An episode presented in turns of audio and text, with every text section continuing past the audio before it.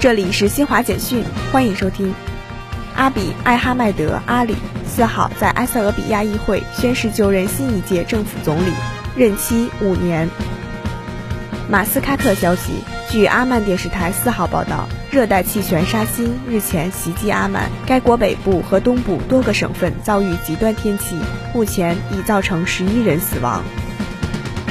世卫组织网站最新数据显示，截至欧洲中部时间四号十八时三十六分，北京时间五号零时三十六分，全球确诊病例较前一日增加二十五万七千一百二十二例，达到两亿三千四百八十万九千一百零三例；